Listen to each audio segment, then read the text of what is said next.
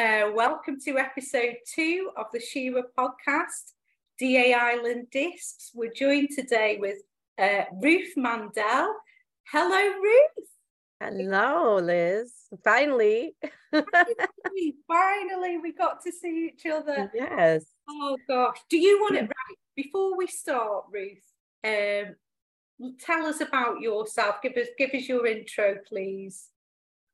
Well, um, my name is Ruth Reymundo Mandel, and, and I work with the Safe and Together Institute. Um, my partner David Mandel is the is the the creator and the founder and the executive director of the institute, um, and he made a brilliant model for engaging with families, particularly uh, for child well-being and safety when there's domestic violence in the home, um, and that that model really focuses on assisting practitioners across all sectors anyone who is a professional who is dealing with family and kids um, to be able to be more domestic violence informed and to be able to gather perpetrators patterns of behaviors and link that back to child safety child well-being to child development and hold that parent who's choosing those behaviors accountable behaviorally for the harm uh, that's done to the adult and child survivor. But the the Safe and Together Institute is also a systems change organization where we recognize that in the field, a lot of the issues that have arisen in domestic violence practice is because practices are very siloed, mm. because they're very focused on incident based factors, because they don't actually link domestic violence to child well being and child safety. They ignore children, even though we know that, you know, 80% of the children who die that are known to child protection are known to have domestic violence in their home. So we know that this is a, a real, a real uh, danger, uh, and it's a long-term danger. I'm also a survivor um, of child abuse, child sexual abuse, and coercive control. Um, and um, I came to the institute um, because I used to do training and implementation and uh, worked with medical practitioners um, and in my work with medical practitioners, trying to help them to embed holistic assessments and therapies into their very reductionistic and mandated mm-hmm. environments, um, I really realized how much assistance those practitioners needed because they were working in an adversarial reality where their time was really focused by the system itself even if they believed that that was not helping their patients, they had to be able to find the time and, uh, and the resources and have the tools to be able to do more holistic assessments of people, which is similar to what we're experiencing in the domestic violence field. Yeah. That that really reductionistic focus on on risk factors and, and symptoms, the exclusion of kids, is really leading to a very narrow understanding of the problem and it's not getting at the root causes and it's not offering a range of solutions to families. Um, and the solutions that we offer now um, are similar to kind of like if every doctor that you encountered uh, treated every cancer with chemotherapy, regardless, there would be a lot of poor outcomes. Well, that's a lot of what's happening in the domestic violence field, in the judicial system, in and and even in places like mental health, uh, addiction, child and family services, law enforcement, and and so really um, was attracted to what David had created because I'm a, I'm an ecosystemic thinker. I'm a holistic thinker, and really saw the value of it. And and the and the change, the very basic change in the behaviors and attitudes of practitioners and the system when they started to engage with the safe and together model. And I really wished that it had been available to me um, when I was when I was really struggling to find my own safety and my own freedom for myself and you know for my children. Mm. So I kind of came to that through um, that door. So um, yeah, I don't know if that answers your question. Uh, that's amazing, Ruth. And mm-hmm. I mean, it's it's it's really widely used, isn't it, in Scotland? The Safe and Together model. Is well, the safe, yeah. So the Safe and Together mm-hmm. model is actually globally uh, mm. used.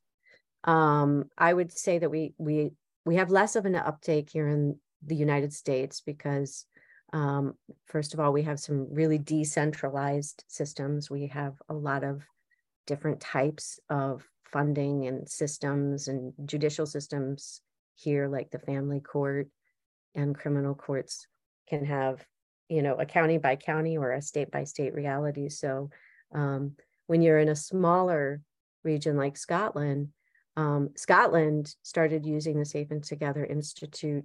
Oh my gosh, I think it was probably 10 years ago now. Mm-hmm. Um, and they've been really leading the way with reforms, um, yes. um, child centric reforms to really try to keep the person who's choosing the violence, who's the parent, in view um, and really pivot to them and their behaviors and choices and patterns.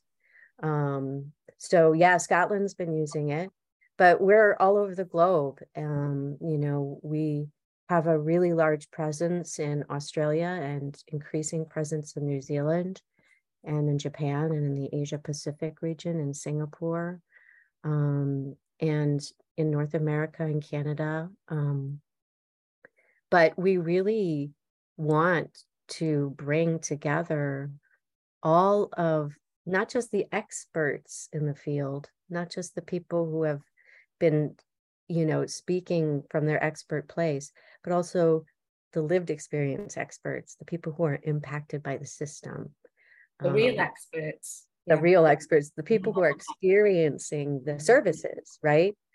And make sure that we understand how those services are impacting them and their families and if they're really truly having the outcomes and and and achieving the stated mission that they say that they have yeah. you know what I mean? Like it's very tokenistic at the moment, isn't it, Ruth? Very tokenistic. And um, we are really passionate about changing that and, and making these services really uh, user focused. I hate even yes. saying the word user, you know, but um, it's it's they should function to serve the people right. they were yeah. supposed to serve. Well, that's why I love your your work because you, oh, you are doing work looking at how systems are impacting children and, and victims of domestic violence and domestic abuse and coercive control. And that that intersection of where services um, e- either harm or or push for a type of safety plan that maybe actually more dangerous for somebody who's in coercive control or who re harm and re traumatize by victim blaming. Mm-hmm. Um, you know, and because the services are siloed, um, we're, you know, we're kind of sent along these tracks where they say, well, you have to go do this next. This is the next thing.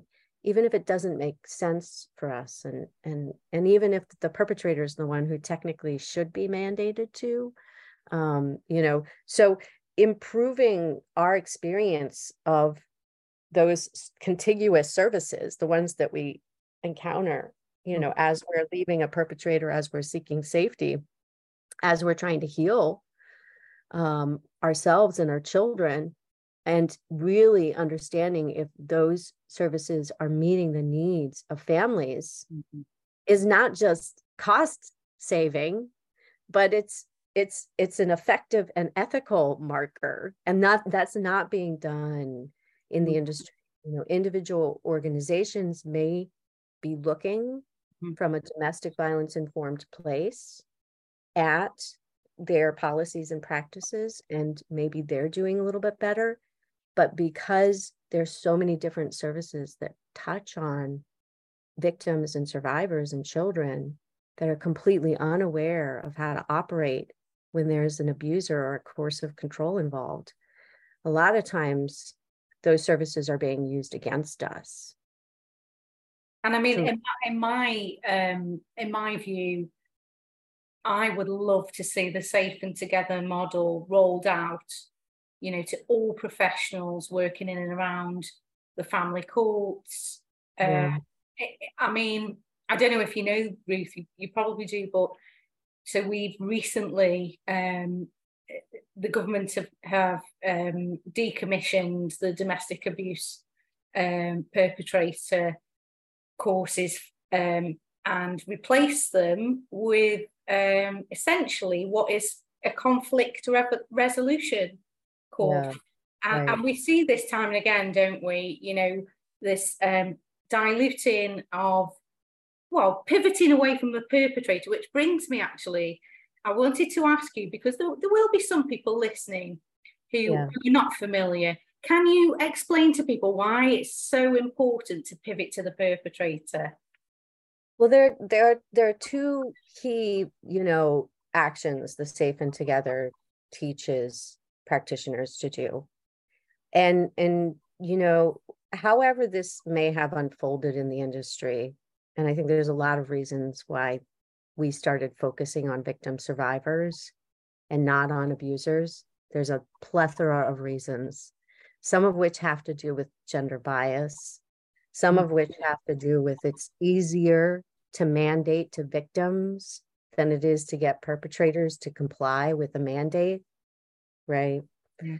Um, also, some of it is because we haven't been teaching any male development in parental theory. We haven't been talking about men as parents. Mm-hmm. We haven't been equalizing the co parenting standards that are used to be able to look at how parents are be, are you know collaboratively behaving to care for their children's safety and well-being we put a lot of that on women and we've just really said well an absent an absent male means there's no domestic violence happening which is not true especially with post separation coercive control.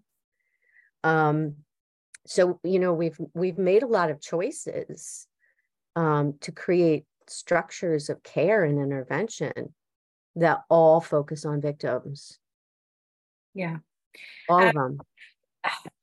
And that and that in a system that's already gender biased in a in a in a legal structure mm-hmm. where women were property and children were property and here in the united states we won't even sign the un resolution oh, for the rights of children right we won't do it um in that reality victim focused services keep us in an emergency response mode where we only respond to violence.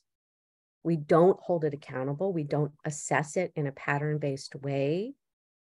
We don't hold it accountable behaviorally in an ongoing way with expectations around parenting for males who might be abusing their family or even for females who might be mm. abusing their family. You don't do it on either side, really, in reality. So, so you know, there's a lot, there's a lot of need for us to really say historically we've been focusing on victim survivors and what is the impact then to victim survivors and their families and a lot of time the impact is a reduction in self-determination is uh, financial burden mm. um, is having to be the primary person who uh, under duress while being abused while being abused by a perpetrator has to fulfill all the caretaking of the children while the perpetrator is never expected to do any type of parenting action even if they have custody mm. from a court order even if they've had arrests and patterns of sexual and domestic violence no proof that that person is a responsible safe parent for those children um you and know, the research so, shows, doesn't it? You know that um, an abusive partner, and I hate to say partner because they're not really a partner, are they? They they've never made you a partner. If they're abusing you, they they I've you know been referring to IPV as intimate perpetrator violence because I really don't like the, the term partner.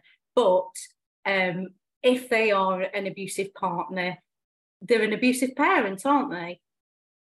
You know that the the the research shows that when there's domestic abuse in a household, that children don't have to witness it to be impacted. And, and so we really take a lot of time in training pro- professionals to recognize those places where when there's domestic abuse in the home, even if the p- children didn't see or witness it, that they were impacted. And I'll, I'll give you an example that we use a lot. And that is, is, is if one parent chooses to abuse the other parent, keeps them up till two o'clock in the morning, berating them, screaming, yelling at them, threatening them, uh, locking them out of the house, right? This is a common behavior in coercive control. And that person that they're abusing is the parent who's expected to take those children to school the next day. Mm-hmm. And that's happening on the regular. Those children are suffering. Exactly. Yeah. Because, and, and also that person who's abusing the other parent, that's a parenting choice. Yes. That's a choice that they're making. Yes. To drain the, the the energy, to traumatize, to exhaust, to torture their other their their the other parent, and that has impact on child and family functioning. Okay. So not being aware of that, not drawing the link between behaviors that children may not directly see and hear to mm-hmm. the impact on the family, whether the impact on the family is that that abuser was really loud and beat their victim and they were renting and now they get kicked out of housing. Now the children are homeless because of the choice that that parent made. And that impact needs to be drawn as a direct line back to the person who chose that violence. Mm-hmm. What's happening now is that women or victims are being blamed for the impact of the perpetrator's behavior.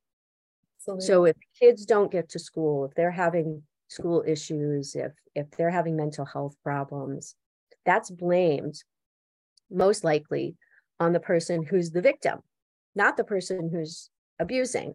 Mm-hmm. And we want everybody to pivot to the person who's actually causing the problem and who's causing the danger and who's causing the harm and who's destroying the cohesion, the safety, the stability of that family.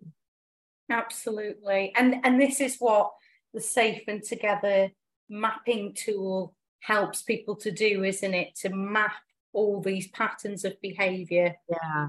Yeah, it does. But even even more importantly, I think sometimes is the concept of partnering. So there's the pivoting to the person who's choosing to abuse, but then there's the concepts we teach around partnering with survivors.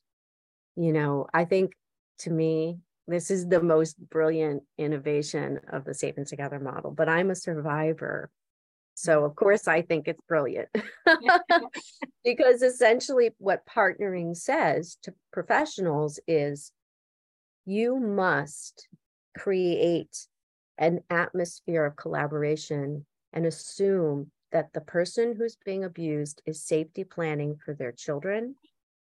You must gather that information. You must gather the perpetrator's pattern of behavior. You must gather the strengths and the protective capacity of the adult survivor. And you must map back the pattern of behaviors to harming and impeding that person's ability to parent and harming the well-being and safety and stability of the children and the family and and that if if the courts were doing that if they were actually had the same expectations for both parents and this is where people say they get upset with us because we say listen you know the statistics are is that the most likely statistical perpetrator of domestic abuse is going to be a male. Mm-hmm. Um, women do perpetrate, that's real. People perpetrate in same sex relationships, right? So so what we're doing is we're saying we're not focusing on the relationship, we're focusing on the pattern of behaviors. Yes. And you can map and you can observe those pattern of behaviors for both people. Yes. Even in cases where there's cross allegations and there's a lot of stickiness, you're always going to be able to come up with who ultimately has power and control. Mm-hmm. If you map the pattern. Is it just a resource thing, Ruth, do you think? Is it just that the courts don't have the resources, do you think, or is it something more than that? Well, this this problem of focusing on victim survivors and mandating to them, particularly when they're women, um, is global. Number one, it's all over the world. Mm-hmm. It's in every family court system. It's the stance of most law enforcement. It is the stance of most child protection, um, you know, institutions, and it's a fairly global attitude.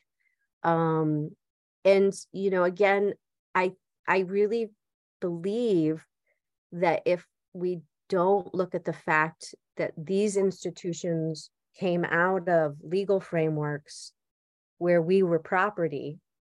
Yes. Where and where the division of families was looked at from an asset base, not from a rights base for children and for women, right? In essence, the children are are being divided like their property. It's like cutting them down the middle, right? Yeah. We're just gonna cut them right down the middle because of their property. Um, and and and so and so it's it's really I feel like you know this is a social pro, pro progress progress huge, problem huge yeah. isn't it and we've just had the just seen the um the gender social norm index you know mm. uh, yeah. data from over 85% of the world's population showing mm. that nine out of every 10 men and women are yeah. biased towards uh, against women so you know um i mean how do we turn this global super tanker around Ruth. right. well, we have to do it together. Gotta do it.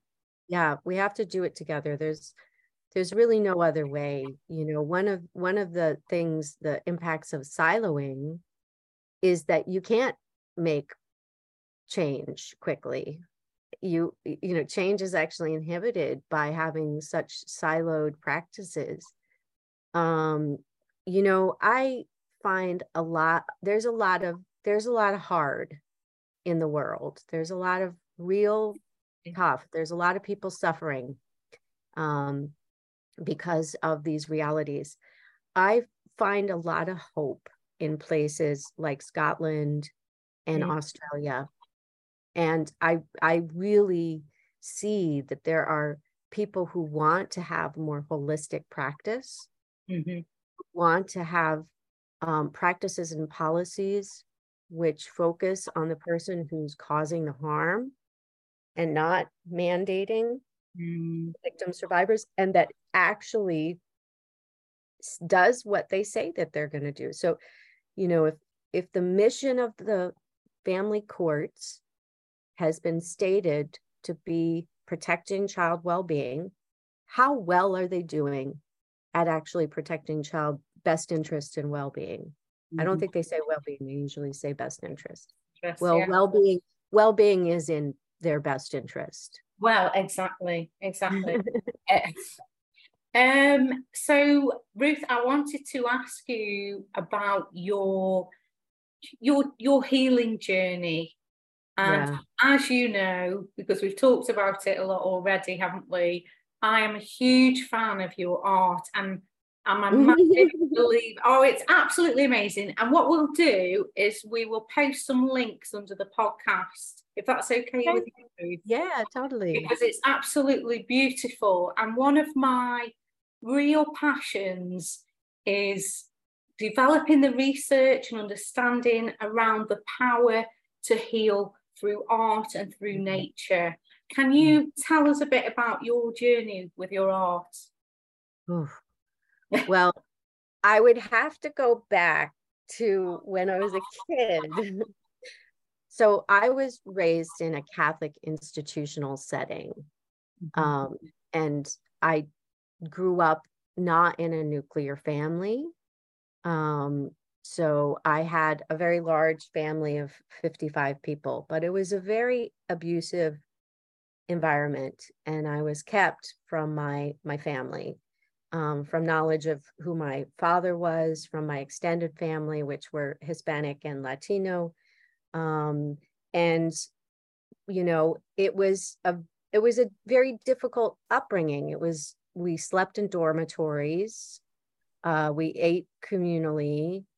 Um, we didn't have a lot of love and care when you grow up in an institution and there's 25 you know 30 kids to care for um, you you're institutionally raised.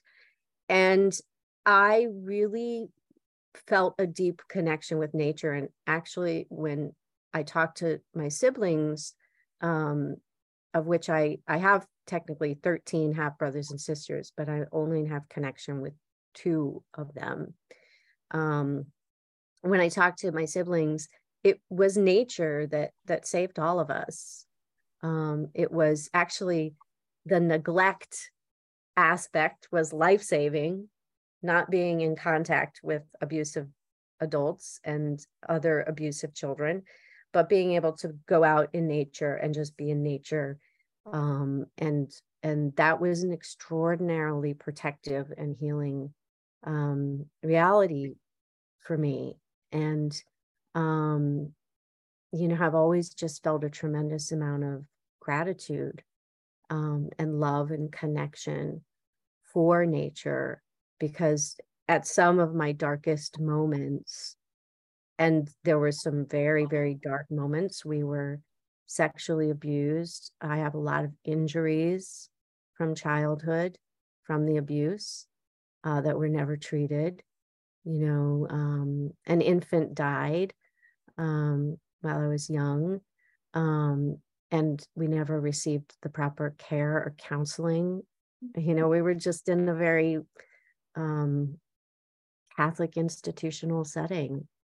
And um, as we've all come to hear the stories of those institutional settings, they're very violent to children and to women. And so that connection with nature uh, always sustained me. I didn't really think of myself as an artist. I loved to dance and sing. I had my own club. It was wow. the Shirley Temple Hula Hoop Club of one, where I would hula hoop and tap dance at the same time. And one time it for a full hour straight, and I thought that I should be in the Guinness Book of World Records. Um, look into this, Ruth. But maybe maybe you should be, and we've missed it. I have a hidden talent. um, but but you know, my idea of giving people gifts, also because we were just extraordinarily poor, we we at times didn't have electricity and running water, was I would do a song and a dance for them. Of course, the boys would mercilessly tease me when, but that was my my artistic expression of love for people but i didn't i didn't think that i could paint and draw and i i really wanted to and i felt so frustrated by it but i felt like i was such a horrible drawer like i couldn't i couldn't paint things that looked like what other people see. Right? And um and when you're living in abuse and this is really i think really key when you're living in abuse, you're really afraid to make a mistake. I, oh yes, yeah. Because you get punished. You get punished uh, really mercilessly. Yeah, it stifles creativity, doesn't it? Right, right. Or teased horribly. Yeah. So I, I, I was afraid always of of making a mistake, and I couldn't. I couldn't, especially in that sort of visual art space. Mm but when i when i hit my my 40s my soft tissue injuries and the injuries from being shaken and yanked and you know restrained and crushed um, those just became so incredibly painful and debilitating because they had never been treated in childhood. So you know now they're horribly arthritic and calcified and there's lots of tears in that ligature and and and my structure is is off because that all happened to me when I was developing and you know for a long time when you're young you can just you don't notice it you know yeah. you power through it but by the time I hit like 45 I was like actually just really going downhill fast with tremendous amounts of chronic pain and disability and and bouts of not being able to even walk um you know i had to i would have to stay in bed and work. And i started to do these medical treatments for those soft tissue in, ligature injuries. It's you know called prp platelet rich plasma because i'm not you can't you can't do surgery for arthritic soft tissue yeah. you have to use another strategy. So it inflames the tissue as if you're getting the injury again. So it slaps you back into that trauma st- state. And it's very it's, it's very very intense for me because i'm a i'm a very um i'm a very sensitive person. And so the tissue was was you know in a state like i mm-hmm. was shaken again or i was yanked again or you know had my my my ligature torn it was inflamed. And i felt like my my brain was on fire and I, I really couldn't use my body and my mind was so inflamed by the inflammation. And i felt like i was going to explode. I felt like i would i was going to explode if I couldn't express something about how I was feeling, mm. about what was happening inside my body, if I couldn't create some some visual representation and it's not necessarily the visual represent, representation you would ex- expect it's not my stuff isn't dark and scary normally there are some things that I have painted that have some Very of that. Yeah, because it's really me um, going back to that healing space that I found as a as a child, which was sitting in the mountains of California up near Yosemite National Park with the trees, sitting with the trees, sitting in nature, being in nature, um, that was a, a very healing space for me. So I tend to draw a lot of trees. but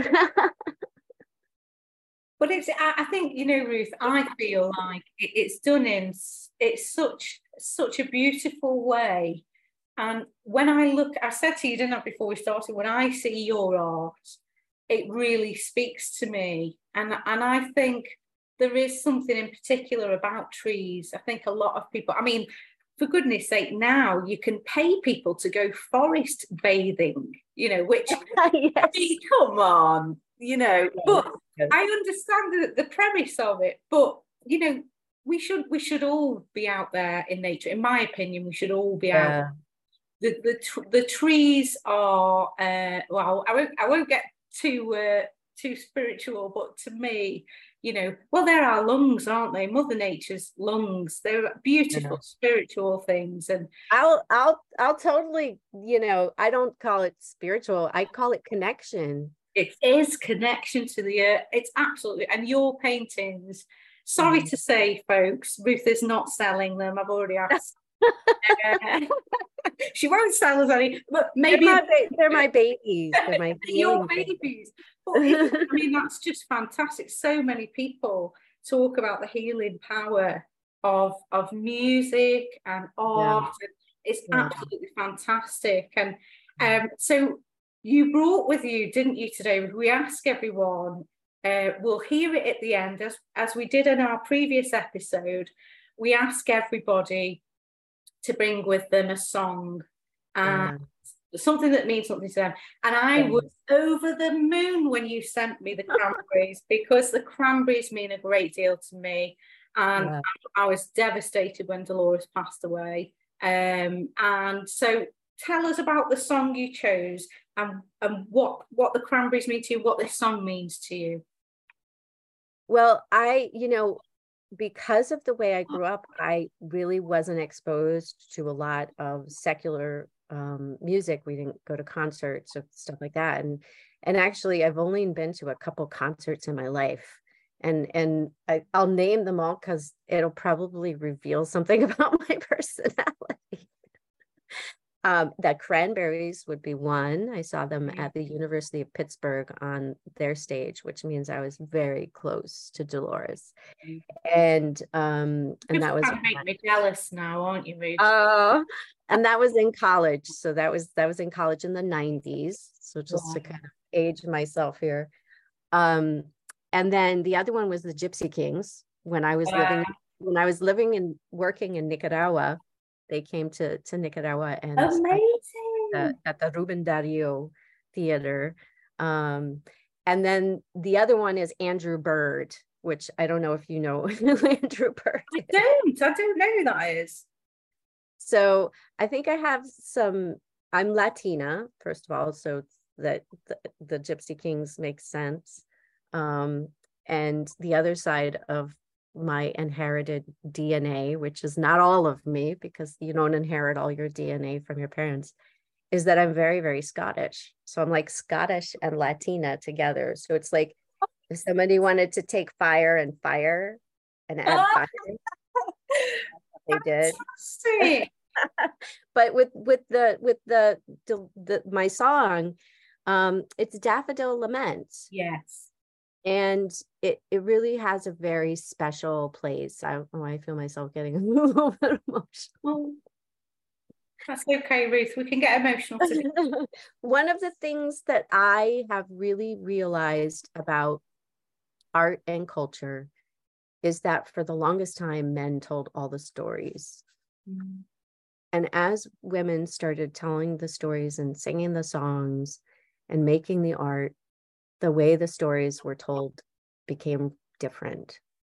Mm-hmm. And I think a lot about the song I Will Survive. How many people have listened to that song and gotten energy from it? And what a beautiful blessing that is. That did you know that? Did you know that's the song that Sam chose for the yeah yeah right yeah exactly. But how many women have listened to that and men? And felt like it it buoyed their yes. yeah and lifted them up. Isn't that what we're supposed to do as humans for each other? Yeah. It is you know so i think of that as a person who's really blessed who blesses other people too. And i really think of of, of dolores that way as well. And so daffodil's lament. I really listened to when i was in a very deep and dark place um, in a very bad relationship um, with somebody who was coercive. Um, and I was incredibly depressed. Mm-hmm. And I, I, you know, had come from this horrible, disconnected, violent place where I was separated from my family members and they were kept from me, and then experienced what most women do experience, and that is a level of coercive control and abuse when you start dating people when you're in your 20s in in college mm-hmm. and i really was just in a dark dark place when that song came out and i remember laying in my bed and not being able to to get out of my bed and listening to that song over and over again and really feeling both sides of the polarities of life that yes in the moment i was really having a hard time mm-hmm. i was really in a bad place um, and i didn't know what to do and i didn't have support because when you come from an institutional setting you don't have family support. You have to figure it out on your own, which makes you more vulnerable. Um, and it brought my mind back to how life is beautiful and to look up, to look up and to look around, you know, and to really see what's around me because I'm having this experience of suffering and it's a very human and common experience. Trauma is one of the most common experiences that we have and we share together, but we don't talk about a lot, but we do, we share it. And nature just keeps kind of going along. And wow, the daffodils are lovely and the trees are beautiful. And this is also part of my human experience that if I can, if I can let that in, if I can remember that I'm supported by a whole network of ground and beings and earth and and humanity that that will help me to be able to get through that that we kind of slide around on those poles. We experience different things in life but that it changes. And that change can can lead us back in the direction of being connected to ourselves and the beauty of the world around us. You know so so i feel like that song really brought me back to a place where i could not only feel the beauty of the world around me even though i was suffering but that i could feel my strength when she moves you know from one um, riff to another and she says i have decided to leave you forever I have decided to start things from here. And don't the daffodils look lovely today? And that I could feel that freedom. I could feel the freedom of of finally stepping into a place um, where I was going to let things be new again. And that was really beautiful. I feel like she she really was a blessing to so many people. Um, and she experienced a lot of abuse she, she was a survivor, wasn't she? She was of some yes, and it's really so moving to to hear you say this, Ruth. And I think you're not the first person, um, myself included, actually, who has talked about the way Dolores, in particular, yeah. brought something back to them. And this again is something I've talked about in previously with, with you and David actually about, you know, it's not just about um, with surviving, it's about thinking about what what's taken from you. It's not mm. just what's done to you, it's what was taken from you. And for Dolores and the Cranberries to bring something back uh, that I mean that is so powerful, isn't it? So mm. beautiful. Right. Well, that's that's that's healing. You know, our abusers took something away from us, whether it was our freedom, whether it was our sense of ourselves by giving mm-hmm. us narratives that were untrue and meant to demean and control us. You know, whether you were called lazy or stupid or um, you know, whatever whatever demeaning names were used um, that our our integrity, our our our well-being, our sense of ourselves, and our ability to self-define and say, hey, no, you know, that's that's not who I am. You can think that all you want, but you cannot impose it on me, was taken away from us. So that ability to kind of step into our own space and say, all of these things were done to me. There is nothing I can do to change what somebody chose to do to me. And my power and my awareness of beauty and my joy and my connection to myself and to the natural world and to other people cannot be dictated by what other people chose to do to me because that's me giving my power away and and and healing is really understanding the power we have really understanding that we have this tremendous power inside of us, whether or not we feel powerful or we're influential or not, that everybody on this earth has this dignity and this power inside of them. And that living that power joyfully with connection, with respect to other people's needs and boundaries, and respect to our own needs and boundaries is actually incredibly powerful and it's incredibly healing. And that's why I advocate for choices for survivors. Yes. Because those choices were taken away from us. And it is a fundamental thing in our reclaiming of ourselves and the world that we get to make around us to be able to say, I don't want that choice. I want this choice. That's why I'm so protective of self determination mm-hmm. uh, for survivors, um, which is which is why the partnering piece is so important because a lot of people can consider themselves experts in our experience because of their academic studies or because mm-hmm. of the way they've been trained. It is so disrespectful yes them to not ask us and talk to us and gather the information from a, a perspective of this person isn't broken they were harmed. So reclaiming that power is is so important to me. And and it's so important to to make those choices for survivors so that they can self determine which is exactly what was removed from them exactly. while they were being used yeah. Give it give it it's, it's returning freedom to them isn't it? Yeah. Giving them their liberty back. Yeah, mm-hmm. yeah, yeah. absolutely.